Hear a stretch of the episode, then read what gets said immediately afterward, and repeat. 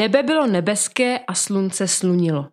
Táborem se proháněl sotva citelný teplý vánek a veškeré činnosti dětí se zdály být horkem zpomalené.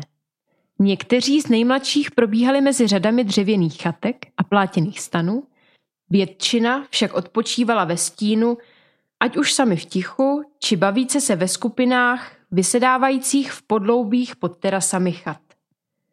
Ani ty hlasitější z hovorů nebyly hustým letním vzduchem doneseny daleko a na sluncem zářících travnatých ulicích, semknutých řadami chat, tak panovala tichá ospalost.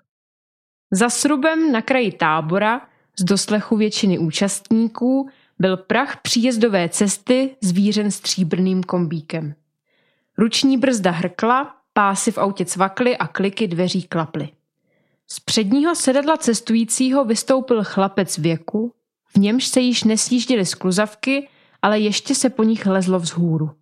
Ač mu sezení vpředu obyčejně přineslo nevýdanou spokojenost, právě teď se utápěl v nedvozitě. Se znepokojeným výrazem upřeně sledoval pohyb dětí v dálce za několika metrovým prostorem mezi srubem, v jehož stínu u auta stál, a vysokým smrkem, který se zde na kraji lesa tyčil. Za ním se ozval kufr auta. Otec počal vykládat zavazadla a podávat podpůrný výklad. No vidíš, vypadá to hezky, ne? Zamumlal na synu v zátylek. Ten potřásl hlavou. Určitě to bude zábava. Teta říkala, že Natka je... Já vím. No vidíš, zabouchl kufr a odsunul batohy z cesty auta. Vedoucí na tebe čekají tady ve srubu. Najdeš si je? No, otec měl naspěch. Vždyť jsi velký kluk. No jo. No vidíš, usmál se. Tak já jedu. Chlapec se otočil zpět k němu, otec mu prohrábil vlasy a syn ho obejmul. Rukama mu dosáhl nejvýše kolem břicha. Otec ho starostlivě poplácal po zádech. Zvládneš to, to bude dobrý. A když tak, je to jenom třináct dní. Pustil se. Otec nastoupil a krátce z okna zamával. Prach znovu zavířil a za pár chvil už stál chlapec mezi batohy sám. Třináct dní, pomyslel si. Oklepal se a začal sbírat zavazadla. Snažil se moc nepřemýšlet. Zbytek turnusu již přijel společně autobusem, společně byl rozřazen do oddílu a společně již ve většině případů zažil minulý ročník. On zde byl poprvé pozdě sám. Až na sestřenku, ale ta se samozřejmě nepočítá. Samota pro něj nebyla konec světa. Ale třináct dní? Jeho oči zabloudily zpět k prostranství kus za srubem. Spozornil. V trávě tam stál nějaký kluk. Zdál se mu být podobně starý. Byl oblečený v celku obyčejně, jen s nejasnou černou pokrývkou hlavy. Rozkročený, ruce mírně rozepjaté podél těla, jako by se připravoval k boji. A díval se přímo na něj. Když si všiml, že byl spozorován, mírně sebou cukl, otočil se, udělal několik rázných kroků a pak se dal do klusu. Chlapec za ním díval, znepokojen jeho pohledem, ale zaujat jeho vzezřením. Když zmizel z dohledu, chlapec ověšený batohy a taškami vyrazil okolo srubu před hlavní vstup. Opatrně vyhlédl spoza rohu na hlavní prostranství tábora. Lemované chatami tálo se od srubu asi 50 metrů, místy se větvíce do postranních stanových uliček. Tábor byl zřejmě vystaven se vznešenou vizí stovek dětí schromážděných ve výchovném městečku spolupráce a oddanosti. Dnes již většina chatek ve vzdálené části tábora hněla v opuštění, pomalu splývajíc s lesem na pozadí. Chlapec odměřenými kroky pomalu vyšel na hlavní ulici. Někteří z roztroušených na terasách poblíž srubu spatřili nového příchozího a na moment obrátili pozornost k němu. Nikdo z nich se nedíval jeho směrem déle než několik vteřin. Jemu se tento moment ale zdál věčný. Cítil na sobě každý pár očí. Propadal se do země v náhlém přívalu odsouzení, které cítil v jejich pohledech. Nervózně se rozhlížel, hledaje náznak přátelství či známou tvář. Nenalézal však ani jedno. Jeho vyhlídky byly stále temnější. Zraky všech se obrátily. Všechny od chlapce, všechny do jednoho bodu. Někteří přihlíželi se zájmem, jiní s odporem, několik se potměšile usmívalo.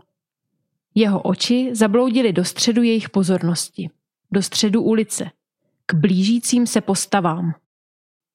Nazdar, Kojote, já jsem Remington. Slova byla vyřčená se sebejistotou jim hodnou. Hlas byl záměrně prohlouben, spodní čelist předsunuta a průchod vzduchu nosem zadržen. Ten, kdo se vyjádřil tímto tónem, věděl, jak hrát ve skutečnosti nadnesené nad tou naší. Chlapec nevěděl, co říct. Ahoj. Byl zmaten, zastrašen, avšak již ne ponížen. Pět kroků naproti němu stál kluk, možná o rok starší, rozkročený, s rukama připravenýma nad pasem. Pohledem probodával chlapce, mohouře oči spíš pro efekt než kvůli slunci, jež mu pálilo nad hlavou. Obličej mu stínila široká krempa plstěného hnědého stetsonu.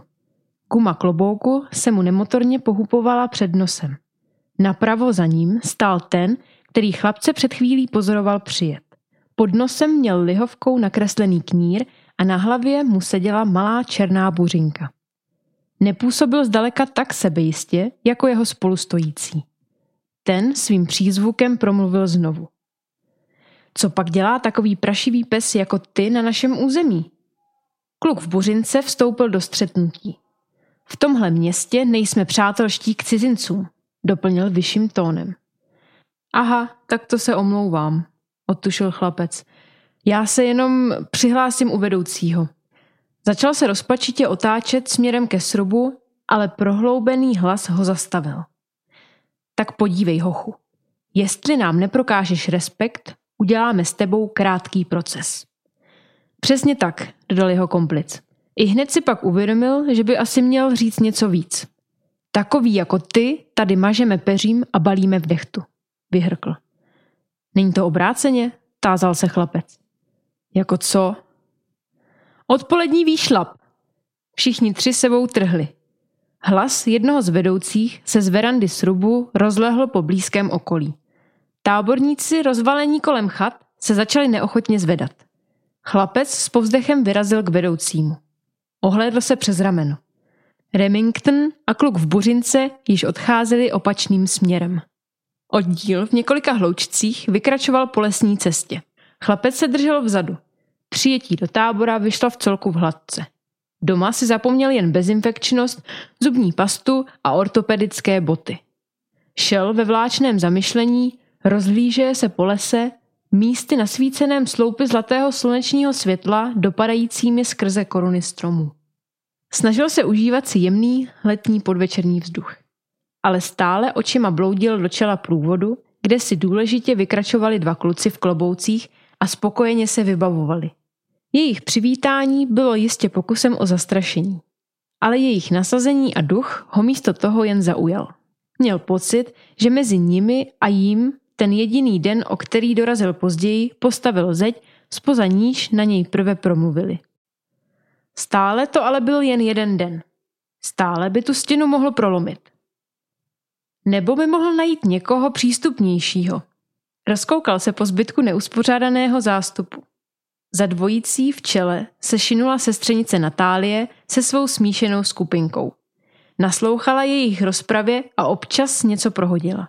V táboře se s ní pozdravil po cestě do stanu, ale dál se s ní nebavil. Jí i všem jejím přátelům bylo alespoň patnáct.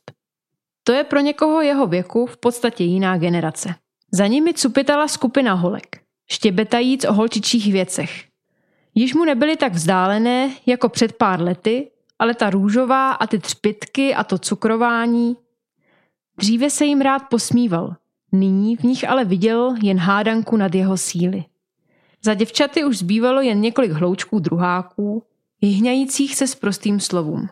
Nespleťme se, sprostá slova byla stále jednou z nejvtipnějších věcí pod sluncem, jenže neměl zájem rozebírat je s dětmi pod úrovní jeho slovníku. Přímo před ním se courali dva zakuklení pubertáci, drmolící nesrozumitelnou hantýrkou. Chlapec se ohlédl.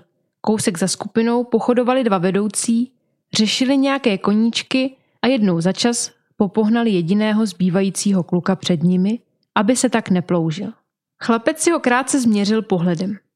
Byl zhruba stejně starý, škobrtal po kořenech rostoucích pod lesní cestou, hlavou zabraný do čtečky v rukou. Chlapec pokrčil rameny, za pokus nic nedá. Zařadil se vedle čtenáře. Čau. Sotva vzhledl od stránky. Čus, zamumlal. Co to čteš? 50 odstínů šedi. Chlapec si povzdychl. Ti dva vepředu jsou jeho jediná naděje.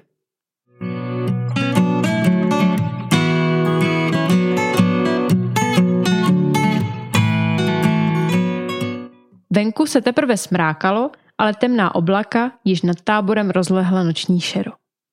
Vedoucí nedávali pozor na cestu a oddíl obešel tábor oklikou, zatímco se spustila průtrž mračen. Průvod dorazil zmoklý a vyhladovělý do jídelny těsně po zavření kuchyně. Tento prostor měl být po večeři využit pro diskotéku a tak byly všechny ostatní oddíly naštvané na ten jejich, že nemohli dělat vláček do rytmu písně, jejíž text byl nejspíš splozen v hlubinách pekelných.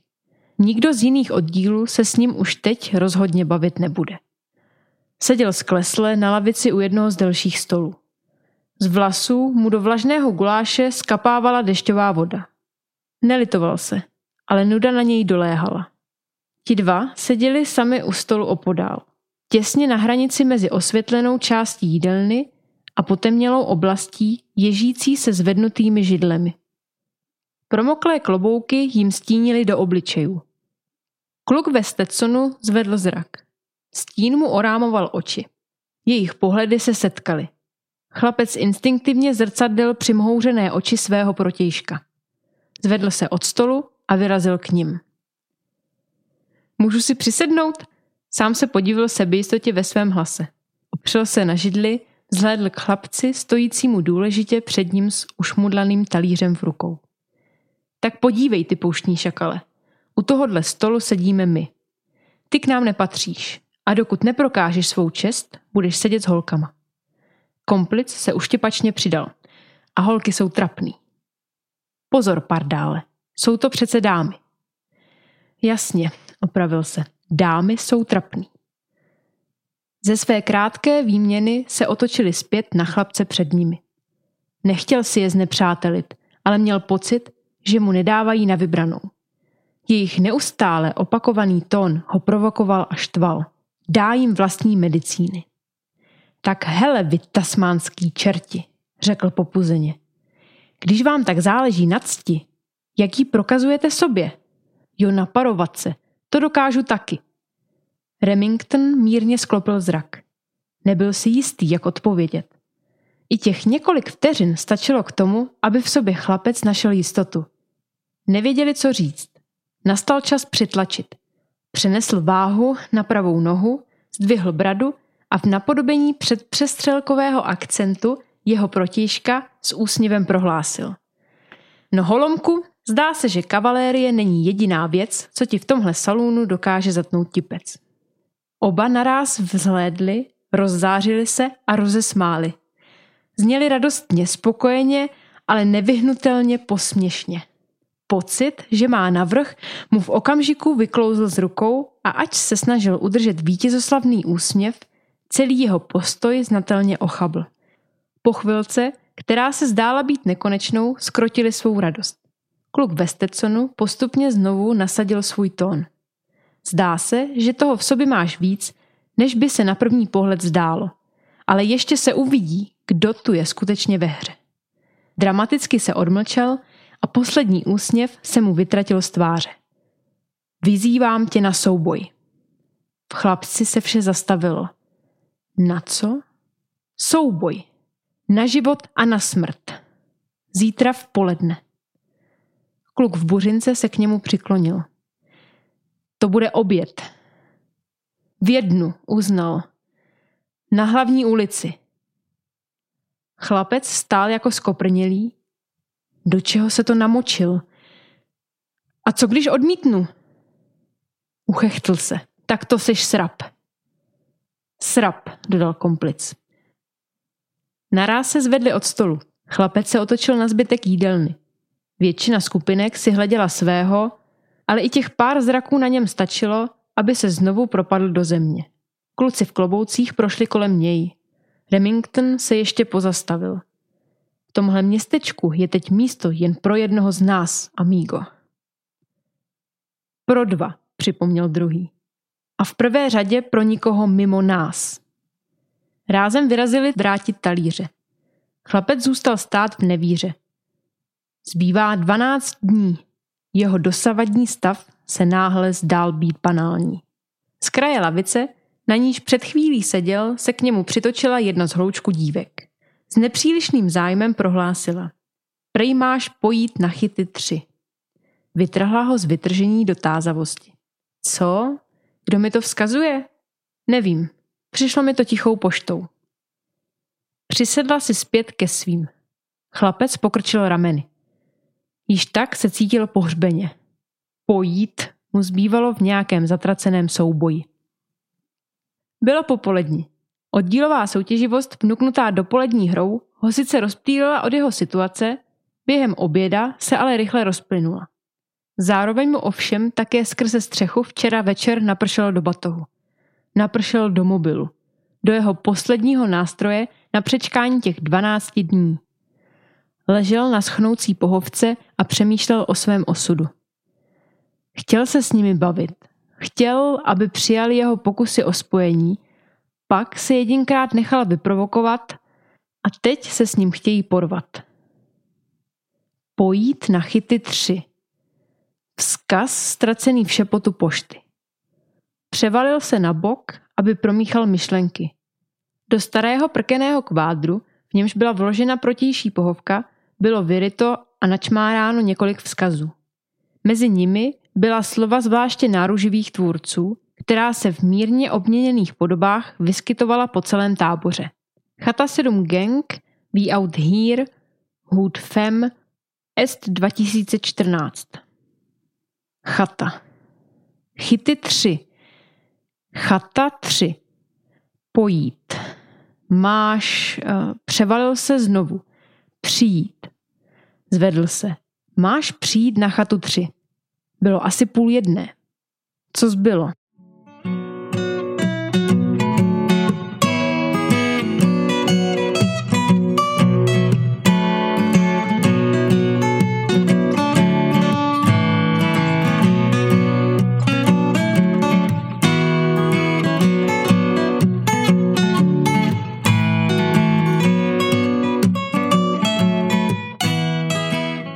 Chaty tři nikdo neposedával, za což byl vlastně rád. Její dveře i okna byly zavřené, uvnitř byla tma. Snažil se nad tím moc nepřemýšlet. Sebral to nic, kterému co do možností zbývalo a vstoupil dovnitř. Vzduch byl začouděný jako v páře. Na protější straně místnosti ode dveří se v sedě lehce pohnula jedna znatelná silueta. Chlapec zavřel dveře, ale zůstal se držet kliky.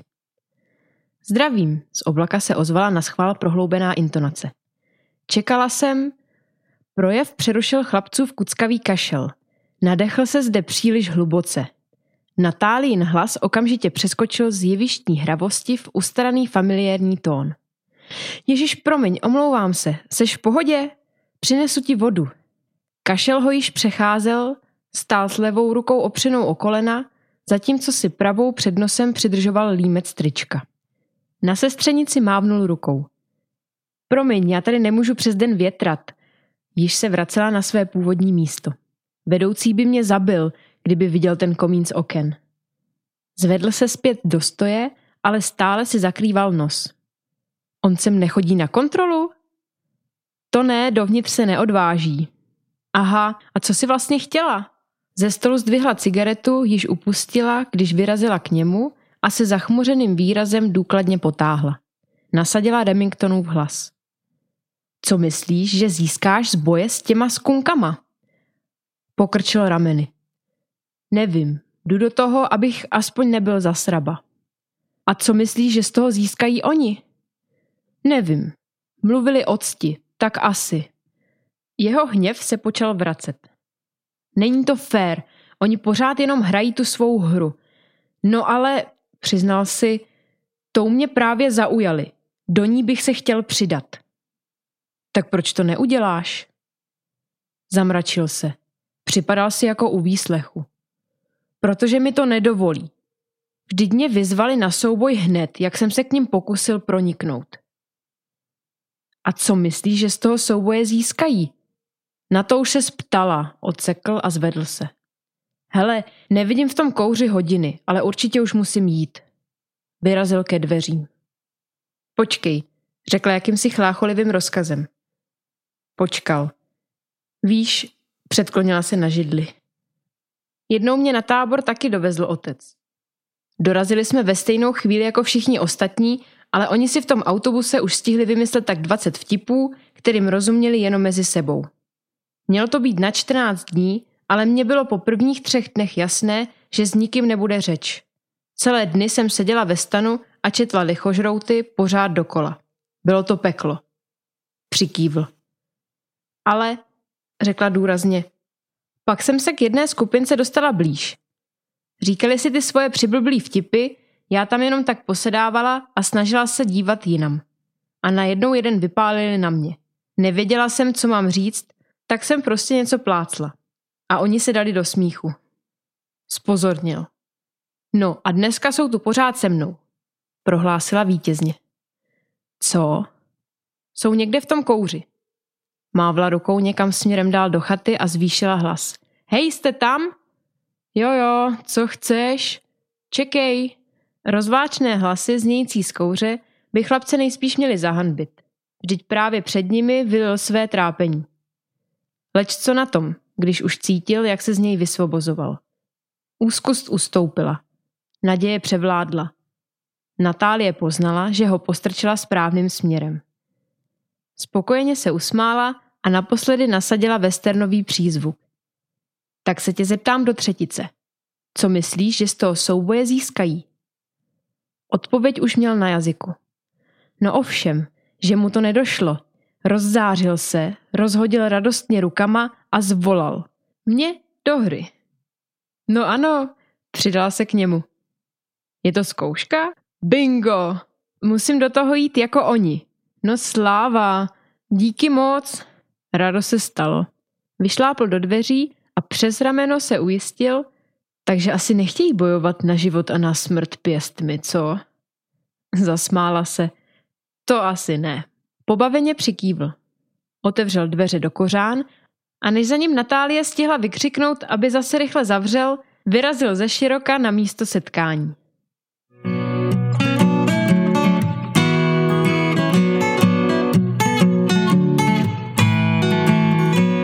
Remington stál uprostřed hlavní ulice. Se sluncem v zádech si dodával trpělivost pro příchod toho prašivého psa. Byl rozkročený, lehce nahrbený, ruce připravené nad pasem a upřeně sledoval prostor před sebou. Nartech převracel stonek Béru, rychle ho ale vyplivl, když ho napadlo, v čem se tak mohla ta kytka válet. Přes ulici se z elegancí růže z Jericha převalil v letním větru pohozený mikrotenový sáček. Čas, zamručel. Nevím, odvětil se stejnou vážností jeho parťák Wilkins. Stál. Připravený, zamračený, ovývaje se buřinkou. Koukni se. Co když přijde? Nedělej. Povzdechl si a vytáhl z kapsy mobil. Přesně jedna. Hm. Možná chtěl znít opovržlivě, ale ozvalo se spíš zklamání. Wilkinsonova tvář se vyjasnila. A hele, někdo mi píše. Remington opět spozornil. Jeho komplic zvedl zrak z obrazovky a překotně zas nasadil správnou pozici. Dvacet kroků před nimi vyrazil z pozarahu velkolepým krokem ten, jehož očekávali. Kráčel s jistotou i jim nevýdanou. Na očích se mu skvěly sluneční brýle. Jeho úsměv byl tajemný, jeho postoj byl teatrální, odhodlaný jako vystřižen z Leoného a jako by mu do kroku hrál Morikone. Byl připraven. Zastavil se přímo naproti. V odstupu ideálním pro duel. Ještě než tasíme kolty, Remington mírně zvýšil hlas, rád bych věděl, koho mám tu čest zastřelit. Odpovědi se mu dostalo v hluboké vyprahlé řeči divokého západu. máš v sebe důvěru. I pro mne bude ctí. Jmenuji se Kit. Úder jeho jména rozhostil ticho. Odmlka. Dívili na sebe. Remington s Wilkinsonem se upřeně dívali Kidovi do očí. Ten mezi jejich zraky pravidelně těkal. Jakoby každým pohledem obrátil přesýpací hodiny odpočítávající do prvního výstřelu. Slunce jim pražilo nad hlavami. Opouštěla je opatrnost. Remingtonovi z klobouku po tváři stekla jediná kapka potu. Zatajili dech. Tasili. Kit okamžitě uskočil k zemi a rozvířil kolem sebe prach. Natáhl obě ruce, ukazováčky namířil na své soupeře a s každým ucuknutím ruky upustil vzduch z úst tak, že mu v hlavě zvuk duněl jako rána z kanónu. Remington zpřímeně postupoval do krytu, paži s kolťákem složenou poloket podél těla, pále zatímco druhou taháním za palec naznačoval přebíjení. Wilkins pravidelně vyskakoval spoza krytu, opřel hlavu o svou loveckou pušku a s každým picnutím švihnul hlavní ve zpětném rázu. Každý těsně uhnul několika zásahům. Uskakovali, převalovali se a dělali taktické kotouly. Náhle se Kit zvedl. Wilkins přikrčený na verandě stuhl, když se odstl v jeho hledáčku. Pistolník v slunečních brýlích důležitě a výrazně natáhl ruku. Předklonil se a ve výstřelu vyhodil pistoli vysoko do vzduchu. Bum! Wilkinse kule zasáhla přímo do hrudi. Prohnul se, vyhodil ruce před sebe, hlasitě hekl, zvedl se, udělal piruetu a svalil se z verandy do prachu. Remington se v hruze otočil z boje na svého padlého druha. Přiskočil a poklekl u něj.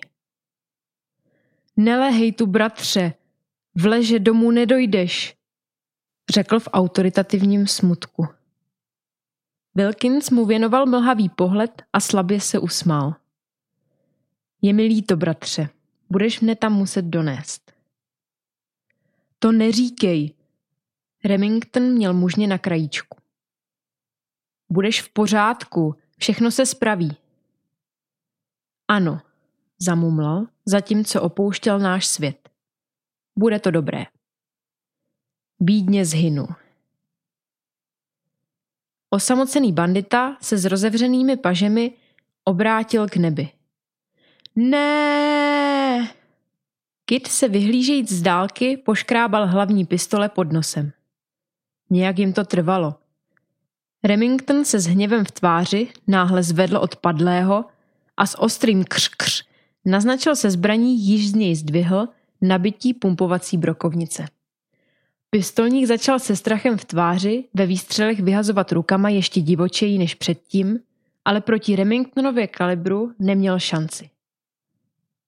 Kovboj s brokovnicí postupoval neoblomně vpřed – s každým výstřelem zasahuje vetřelce do jiné končetiny, až se kit povalil s brokovnicí přiraženou soupeřem centimetry od obličeje. Tvé řádění zde končí spolu s tvým životem. Kide. Zaskuhral Remington. V lehu zdvihl povýšeně bradu. Nikdy mne nezabiješ. Má čest bude žít navždy. Vítěz na moment uhnul pohledem, snaží se vymyslet, jak tohle přebít. Pak se s širokým úsměvem obrátil zpět na Kida. Ano, budeš zvětšněn v písních jako ten, jehož jsem zničil. Vystřelil. Poražený sebou v zásahu celý cukl.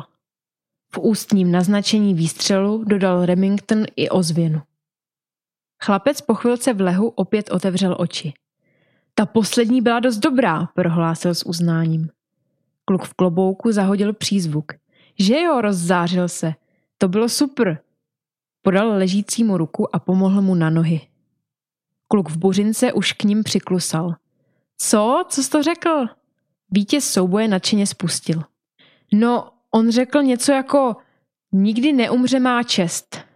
A já na to správně, bude se navždy zpívat o tom, jak jsem tě porazil. A ty jsi umřel superově, dodal chlapec komplici. Moc jsem tě tam neviděl, ale dělalo to fakt dojem. No jo, ty, ty, ty vždyť ani nevíme, jak se jmenuješ. Uvědomil si kluk v klobouku. Matěj, odvětil Matěj. Já Marek, pokusil se setřít lihovku z podnosu. Já Adam. Nevěděli, co říct, tak jen chvíli postávali. Tak, přemýšlel Adam, když jsme se teď postříleli, nechceme se jít do lesa mečovat? Rozhodnutí bylo jednomyslné. Vyrazili přes tábor, dávaje se konečně do řeči. Marek Adamovi důrazně připomněl, že jeho lovecká puška není brokovnice.